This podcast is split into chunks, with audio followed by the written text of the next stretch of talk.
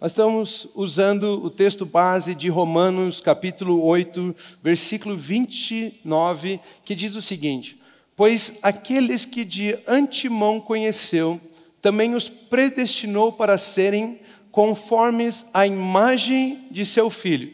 Diga assim comigo: a imagem de seu filho, a fim de que ele seja o primogênito entre muitos irmãos. Esse texto, dentro de toda a sua complexidade, né, tem muita mensagem, tem muitos ensinamentos aqui. Ele nos responde uma pergunta básica: O que Deus quer de mim? O que Deus tem para mim? E Ele quer nos transformar à imagem de seu filho. Essa é a resposta. Deus, Ele quer transformar você à imagem do filho dele. Ele escolheu você para que você possa revelar a Cristo Jesus ao mundo. Porque é em Cristo Jesus que nós temos paz, é em Cristo Jesus que nós temos vida, é em Cristo Jesus que nós recebemos o amor de Deus. E quanto mais revelarmos a Cristo Jesus, mais as pessoas reconhecerão quem é Deus. Por isso ele quer nos transformar, porque Cristo é a verdadeira vida. Cristo é a verdadeira vida. Ou seja, eu e você que recebemos a Cristo Jesus nas nossas vidas como Senhor, Salvador das nossas vidas, e nós entregamos as nossas vidas a Ele, nós nos tornamos a imagem e semelhança do Filho, Jesus Cristo. Nós somos então a imagem de Cristo Jesus. Por isso, o título dessa mensagem é Quem somos em Cristo? E essa é a parte 2. Ou seja, quem somos em Cristo? Essa é uma mensagem que trata um assunto muito simples. Sem Cristo, não somos. Em Cristo, nós somos. Quem somos em Cristo? Automaticamente você deve entender. Sem Cristo, nós não temos as características que vamos estudar hoje aqui, ou estudamos semana passada. Mas em Cristo, nós temos todas essas características. Sem Cristo, não somos, mas em Cristo nós somos. E o primeiro ponto dessa mensagem é: em Cristo somos justos. Em Cristo somos justos. O apóstolo Paulo, quando escreve a sua carta aos Coríntios, ele, em 2 Coríntios, capítulo 5, 21, versículo 21, ele diz o seguinte: Deus tornou pecado por nós aquele que não tinha pecado, para que nele nos tornássemos justiça de Deus. Queridos, existia uma dívida impagável. Todo o ser humano, todo ser humano nasce debaixo do pecado. Adão havia pecado contra Deus e nós carregamos essa dívida durante anos e anos e anos. E de repente, eu e você não poderíamos pagar essa dívida. Porque o que o pecado exige é a morte, ele traz uma condenação sobre nós. E se eu e você morrêssemos pelo nosso pecado, nós não estaríamos pagando a nossa dívida, nós estaríamos apenas sofrendo a nossa condenação. Por isso, Deus proveu um ser humano perfeito, para morrer por pessoas imperfeitas, para que esses que eram imperfeitos pudessem se tornar justos, justiça de Deus, aquele que não tinha pecado, foi feito pecado por nós, para que nós nos tornássemos justiça de Deus. Justiça para Deus significa o estado perfeito, ser como deve ser, não ter nenhum tipo de corrupção. Imagine comigo a seguinte história: um jovem, ele sai dirigir o seu carro, ele está bêbado. De repente, ele entra, faz uma curva, que ele erra um pouco a curva por causa dos seus sentidos alterados, e ele acerta uma criança com aquele carro. Aquela criança morre. Vem o jornal, as entrevistas. A mãe daquela criança desesperada.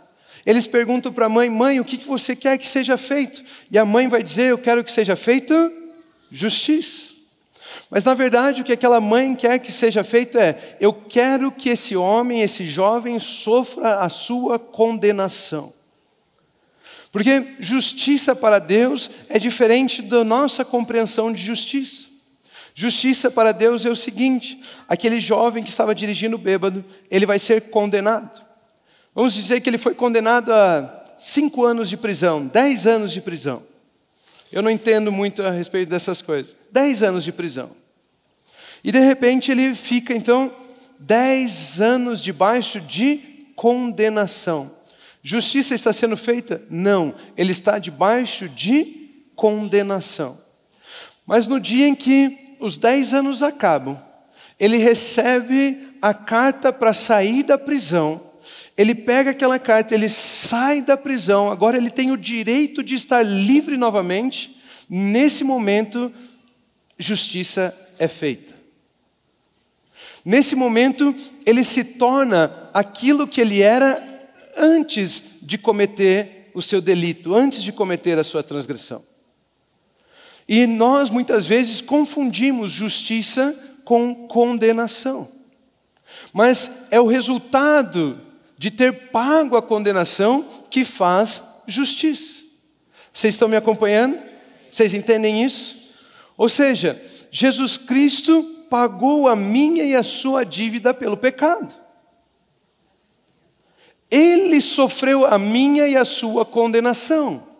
Quem tinha que ser preso era eu e você, mas quem foi preso foi Jesus. Quem tinha que morrer era eu e você, mas quem morreu foi Jesus. E porque ele pagou a nossa condenação, eu e você agora voltamos ao estado que deveríamos ter. Deus não criou você para ser escravo do pecado, Deus criou você para ser livre em Cristo Jesus. E agora que Ele pagou a nossa condenação, nós estamos no estado perfeito, nós estamos livres novamente. Isso é justiça para Deus. A justiça foi feita em Cristo Jesus, porque Ele sofreu a condenação e nos trouxe a um estado perfeito, um lugar melhor. Ele nos colocou em uma posição melhor. Ser estabelecido na posição que deve ocupar. O ser humano não havia sido feito para ser preso escravizado pelo pecado. Ele deveria ocupar uma posição de liberdade. Isto é justiça. Se fomos justificados, então somos justos em Cristo. O justo está no lugar perfeito, na posição correta. Em Efésios capítulo 2, versículo 4 ao 6, a Bíblia nos ensina o seguinte: Todavia, Deus que é rico em misericórdia, pelo grande amor com que nos amou. Percebe? Deus ele é rico em misericórdia e ele tem um grande amor por você. Deu-nos vida com Cristo quando ainda estávamos mortos em transgressões, em nossos pecados e delitos. Pela graça, vocês são salvos.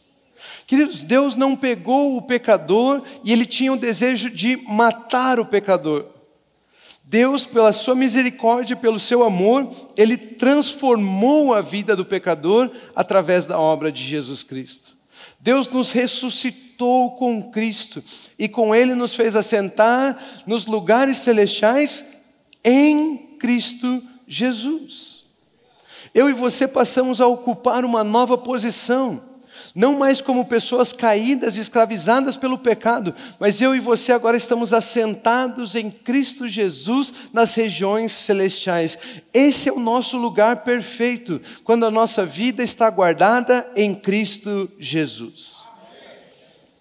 Ele nos fez justiça. Jesus é nosso lugar perfeito, Jesus é nosso lugar de justiça. Em Cristo Jesus nós somos justos. Justo é aquele que está no estado perfeito. Justo é aquele que é aceito por Deus. Justo é aquele que não precisa ter nenhum sentimento de inferioridade, de condenação, de pesar, porque ele sabe que aquilo que ele devia foi pago por Cristo Jesus. Por isso, todo esse peso de condenação, todo esse medo, toda essa aflição que você sente, você pode deixar isso para trás por ouvir a mensagem de que Jesus Cristo se fez pecado por você para que você se tornasse justiça de Deus. Ele é a libertação do seu sofrimento. Jesus. Perceba que você não está tentando chegar a este lugar. Nós não estamos tentando chegar às regiões celestiais. Nós não estamos tentando merecer o nosso caminho até lá.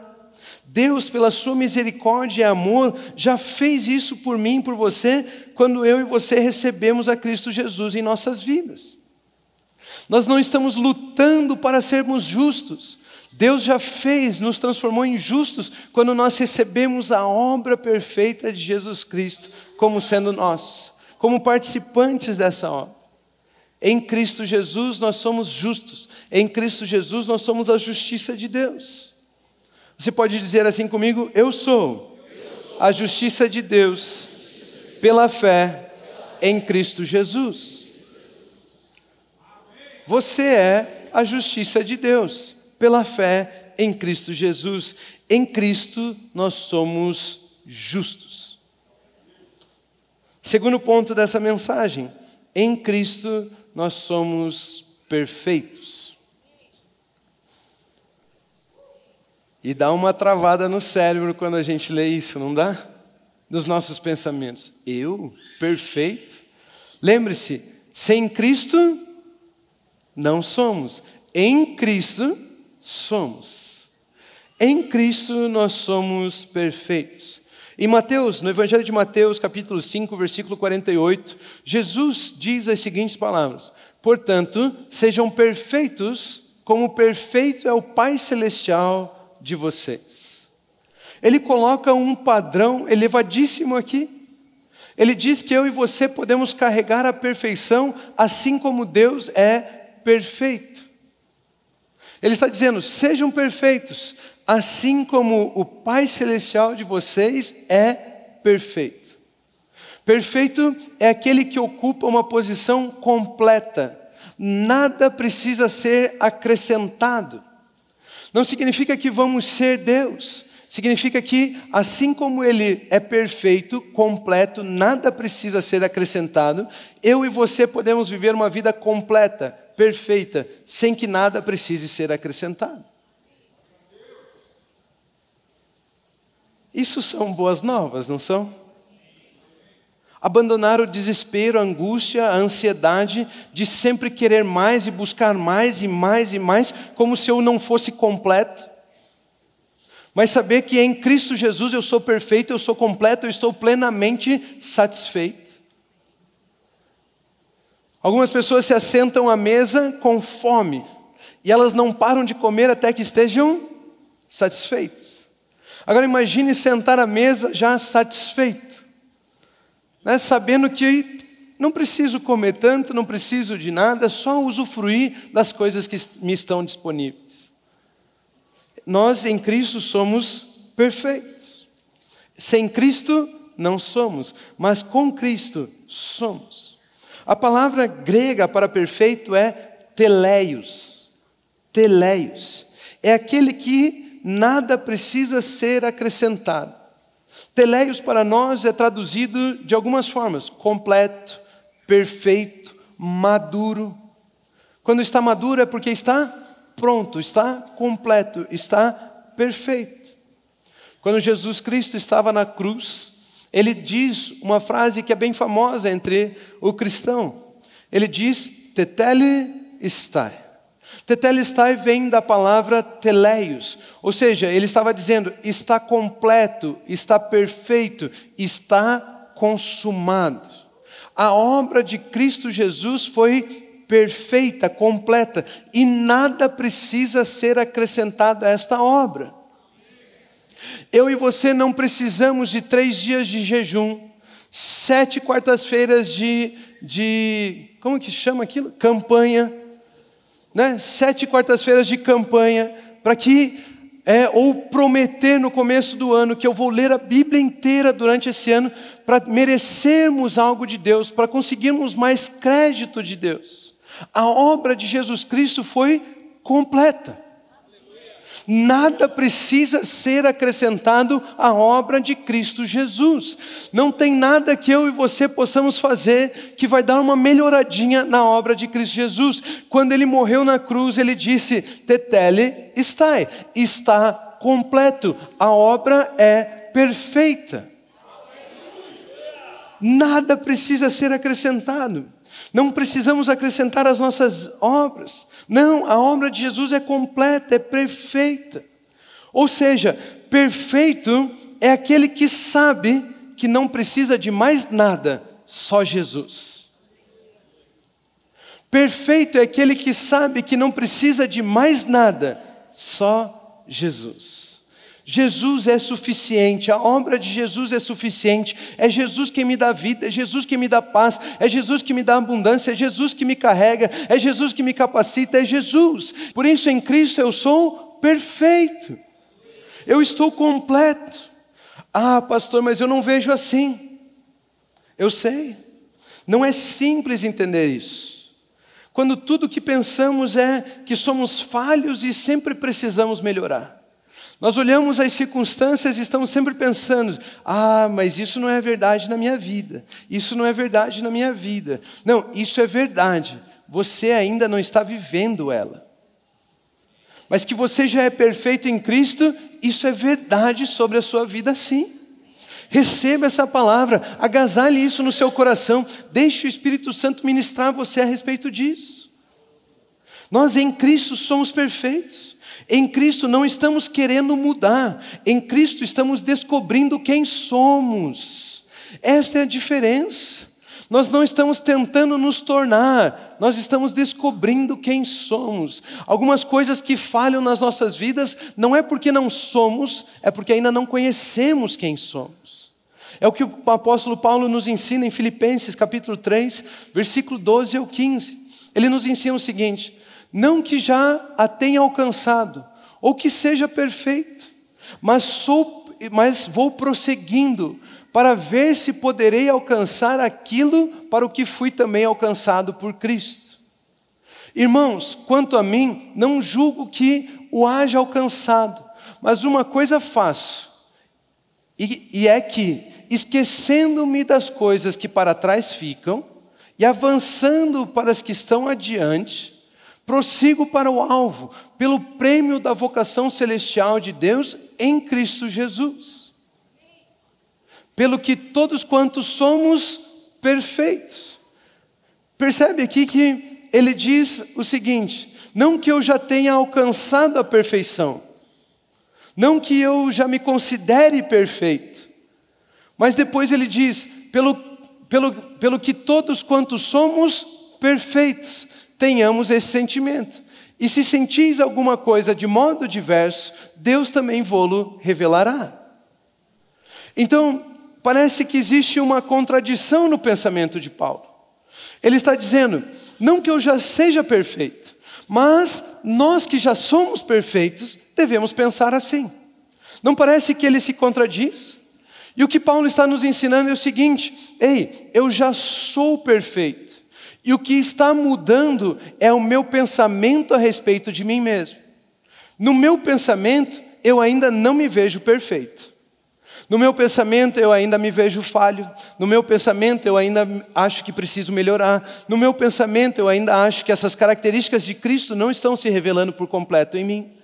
No meu pensamento, mas ele está dizendo: nós que somos perfeitos devemos ter a mentalidade de Cristo, de que Cristo Jesus é suficiente, de que em Cristo Jesus eu já sou perfeito. E se você não pensa assim ainda, Deus esclarecerá isso para você, para que você possa viver de uma forma perfeita. Percebe? Muitos dizem, mas Paulo diz que ele não é perfeito. Mas três versículos depois ele já diz: nós que somos perfeitos. Ele não diz que ele apenas ele é, mas ele diz que todos aqueles que creem em Cristo já são. Nós somos perfeitos em Cristo Jesus. O que nos impede de viver ainda é que não conhecemos isto por completo. O que significa vivemos a vida de Cristo? Podemos viver como Ele é perfeito. Nesse texto, o Espírito Santo está nos ensinando que já somos e ao mesmo tempo estamos aprendendo quem somos. Por isso, nem sempre as nossas atitudes estão de acordo com o que somos. Nem sempre as nossas atitudes estão de acordo com o que somos. porque ainda estamos aprendendo a respeito de quem somos em Cristo Jesus. Por isso é importantíssimo sabermos que a nossa identidade não está naquilo que fazemos, a nossa identidade está naquilo que Cristo é. A verdade de Deus é o que define você e não aquilo que você faz. Meu Deus, isso é libertador. Não sei se vocês compreendem isso. Você não é o erro que você cometeu na semana passada. Você é o que Jesus diz a seu respeito. Você não é aquilo que o seu tio, a sua tia, o seu avô, a sua mãe fizeram com você, disseram para você. Você é aquilo que Jesus Cristo diz a seu respeito.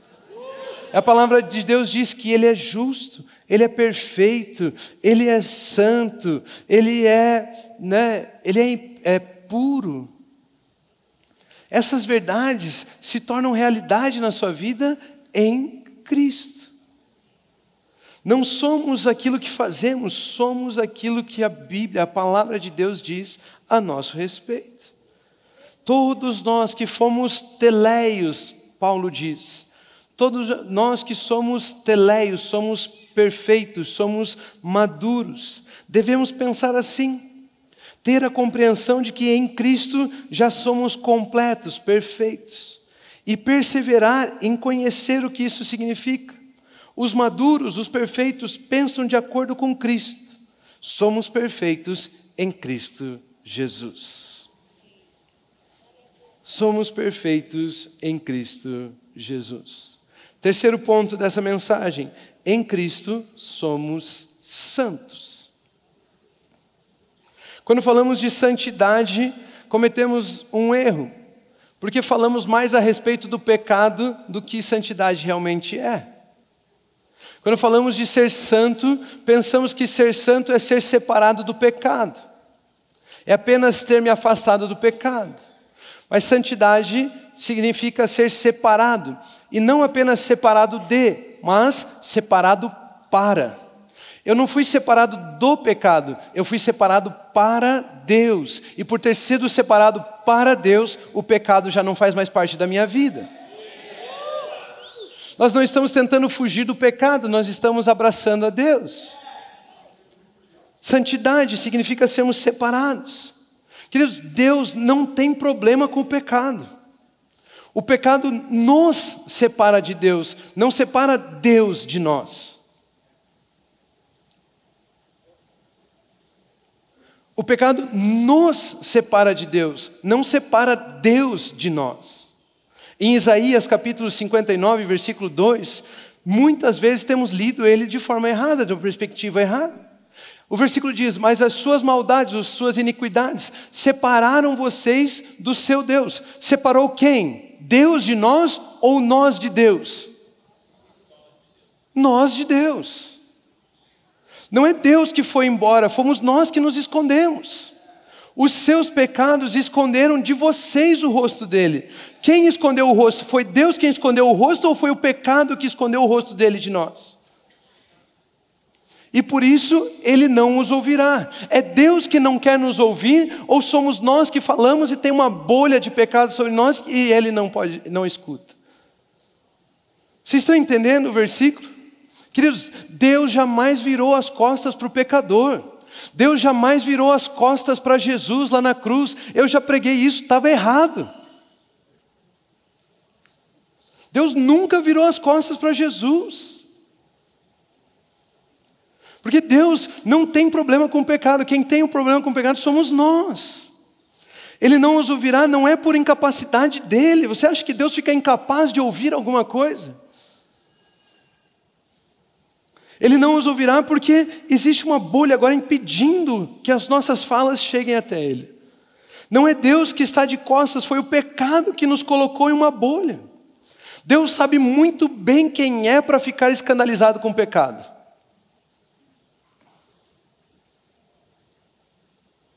Vocês, vocês entendem o que eu estou dizendo? Queridos, Adão pecou e Adão se escondeu. Deus continuou vindo visitá-lo. A humanidade estava em pecado e Deus veio habitar entre o homem.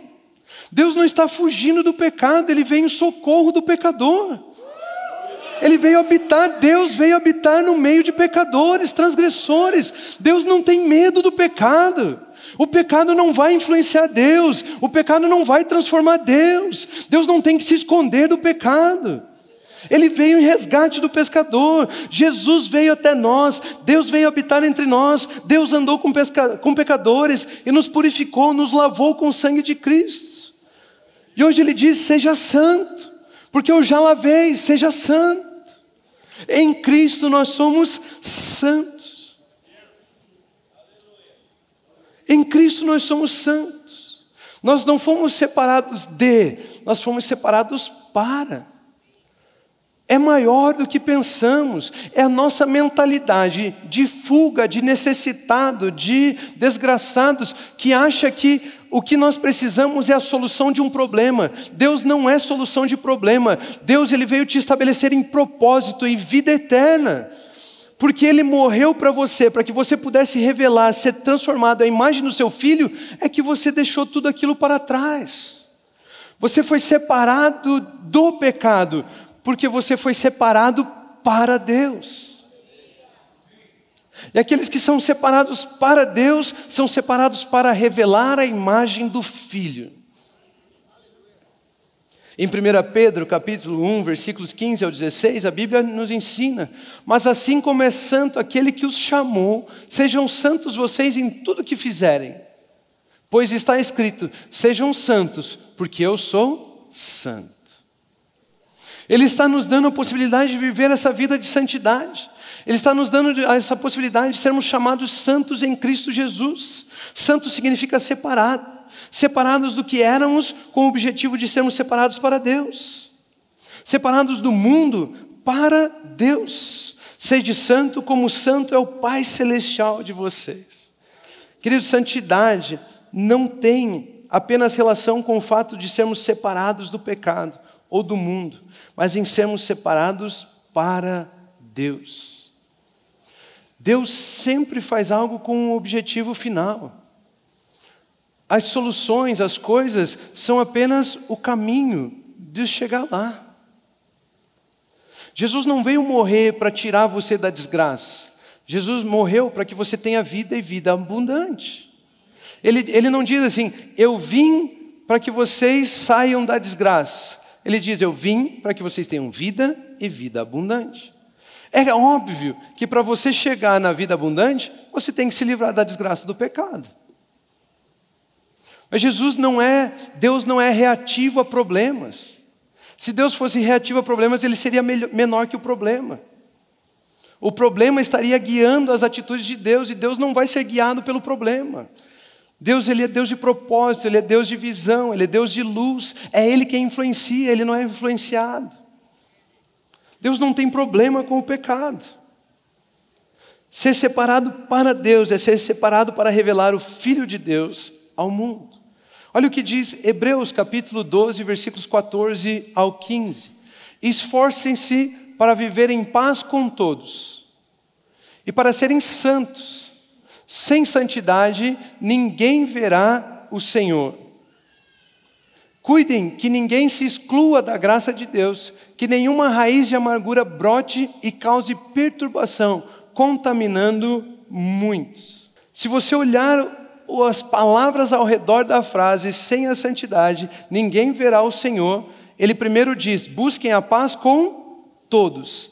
E depois ele diz: Não deixe nenhuma raiz de amargura crescer no meio de vocês.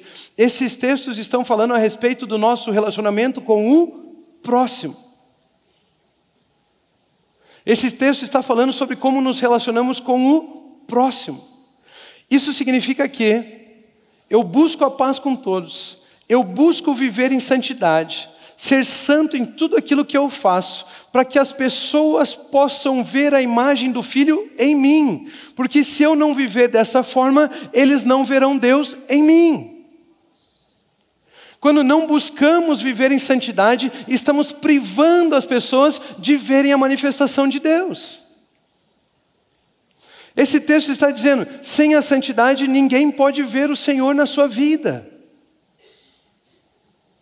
Se você fizer tudo como o ímpio faz, eles vão perceber que você é diferente? Não. Por isso, viva de acordo com aquilo que você é em Cristo, e as pessoas vão ver Cristo em você. Deus, durante a história inteira, Adão pecou, ele veio visitar. Ele fez aliança com homens pecadores. Sabe, ele passou, sabe, ele chamava um que era adúltero, o outro, a outra era uma prostituta. Ele, ele não tem medo do pecado. Mas ele veio em resgate do pecador, para que eles pudessem ter vida. Claramente fala do relacionamento com os outros, paz com o próximo e santificação para que os outros vejam a manifestação da glória de Deus através de nós, seus filhos. Buscar a santificação é buscar compreender quem sou e não me esforçar para abandonar quem eu era. Buscar a santidade, a santificação, não é me esforçar para abandonar o pecado é me esforçar para conhecer quem eu sou. Uma coisa eu faço, esquecendo-me das coisas que para trás ficam, eu vivo focado no alvo, na perfeição que está em Cristo Jesus, na santidade que está em Cristo Jesus. Muitos crentes estão lutando para tentar ser o que já são em Cristo. Esses dias eu estava vendo um, uma fala a respeito de pessoas que descem de esqui às montanhas. Sabe, na neve, o esqui. Em algumas montanhas tem muita árvore, e eles. É, ser humano é assim. Ficou fácil, quer um pouco mais. Ficou fácil, quer um pouco mais. Então, alguns querem o mais difícil possível. E é descer a montanha pelo meio das árvores. Eles dizem o seguinte: se você acertar a árvore, você morre. Você vai estar em alta velocidade, você vai bater com o peito naquela árvore, você vai morrer. E se você estiver descendo aquela montanha, focado nas árvores, dizendo, eu não posso acertar a árvore, eu não posso acertar a árvore, eu não posso acertar a árvore, eles dizem, você vai acertar a árvore. Porque o seu foco é a árvore. E a mentalidade que aquele profissional tem que ter então é: eu preciso me manter no caminho, eu preciso me manter no caminho, eu preciso me manter no caminho, eu preciso me manter. E as árvores se tornam irrelevantes. É a mesma coisa com Cristo. Nós não estamos pensando, eu não posso pecar, eu não posso pecar, eu não posso pecar, porque o que está ocupando a sua mente, os seus pensamentos, é o pecado. Você deve pensar, eu estou no caminho em Cristo, estou no caminho em Cristo, estou no caminho em Cristo, estou no caminho em Cristo, e viver a vida de santidade que Ele tem para você. É assim que somos transformados. Quantos de vocês já ouviram aquela frase, New Year, New Me? Né? Ano novo, novo eu. É, eu vou mudar. Deus, você não está querendo mudar, você está querendo conhecer quem você é. Você não está tentando ser transformado, você já foi transformado em Cristo Jesus. Nós estamos em um processo de conhecer quem somos. Você já é santo. Santidade é quem eu sou em Cristo. Santificação é prosseguir em conhecer quem sou, para que em mim se revele cada vez mais a imagem do Filho. Santidade é quem eu sou em Cristo. Santificação é o processo de conhecer quem eu sou. Não é um processo de luta para tentar ser. Vocês estão entendendo? Se você não está buscando ser separado para Deus, você está impedindo as pessoas de conhecê-lo, porque quando nós entendemos que somos separados para Deus, o nosso foco é Jesus, a vida de Jesus, quem eu sou em Cristo, as minhas atitudes, o meu comportamento, o meu falar revela Cristo Jesus às pessoas. O desejo de Deus é que sejamos a imagem do seu filho. Porque ao sermos a imagem do seu filho, nós revelamos o filho ao mundo. Nós fomos separados para revelar o filho de Deus. Para concluir, eu quero ler Provérbios capítulo 4, versículo 18, que diz assim: A vereda do justo é como a luz da alvorada, que brilha cada vez mais até a plena claridade do dia. Esse texto explica o que eu estou tentando explicar entre as linhas nessa mensagem. A vereda do justo significa que essa pessoa ela já é justa, não é? Mas que cada dia mais a compreensão de que eu sou justo aumenta. Cada dia mais eu sou iluminado pelo conhecimento de quem eu sou em Cristo. A vereda, o caminho do justo, é como a luz da alvorada, que brilha cada vez mais até ser dia perfeito. Não sei quantos de vocês já viram o sol nascer. Começa a luz fraquinha, de repente vai esquentando, vai crescendo, vai crescendo. Quando chega meio-dia, está no ápice, é o dia perfeito. O sol bate de cima, não cria sombra, né? tudo iluminado, tudo bem feito, perfeito. E o nosso conhecimento a respeito de quem somos é a nossa caminhada. A vereda do justo, o caminho do justo, é essa caminhada de conhecermos quem somos. Mas o texto afirma o caminho do justo. Já somos justos em Cristo Jesus, já somos santos em Cristo Jesus, já somos perfeitos em Cristo Jesus, já somos abençoados em Cristo Jesus, já somos puros em Cristo Jesus, já somos em Cristo Jesus somos. O que nós estamos vivendo é o nosso dia está clareando cada vez mais. A luz do nosso entendimento de quem somos está clareando cada vez mais, até que alcancemos a estatura do varão perfeito, a compreensão de quem somos em Cristo Jesus, até que um dia vamos ver Ele face a face, vamos ver naquele espelho entender assim como Ele é, nós somos. Ele é a expressão daquilo que podemos viver, de quem somos. Nós estamos aprendendo, somos todas essas coisas em Cristo e estamos aprendendo para revelar a imagem do Filho. Quanto mais aprendemos quem é Jesus, mais revelamos a imagem de Jesus ao mundo. Quanto mais nos rendemos à verdade daquilo que Cristo já fez, mais revelamos, mostramos Ele ao mundo. Quanto mais nos rendemos à verdade daquilo que Cristo já fez, mais mostramos, mais revelamos Ele ao mundo. Gostaria de pedir que você se colocasse em pé. Conhecer quem somos em Cristo nos leva à maturidade, nos leva à plenitude. É por isso que eu quero declarar sobre a vida de cada um aqui que será um ano de crescimento pessoal, na compreensão de quem já somos em Cristo Jesus na compreensão de que tudo aquilo que Ele fez por nós já transformou as nossas vidas, de que já somos abençoados. Será um ano de crescimento pessoal, individual de cada um. Não será a revelação de um pastor, de um líder de grupo familiar, será um ano de crescimento e conhecimento individual de cada um, de quem nós somos em Cristo. E nós seremos como a igreja, o corpo de Cristo, que ilumina, que traz, transmite a imagem de Cristo Jesus ao mundo seremos conforme a imagem do seu filho. Esse é o, sermos conforme a imagem do seu filho. Esse é o desejo de Deus. Diga assim comigo: sem Cristo, não sou, mas em Cristo eu sou. Continuem abençoados.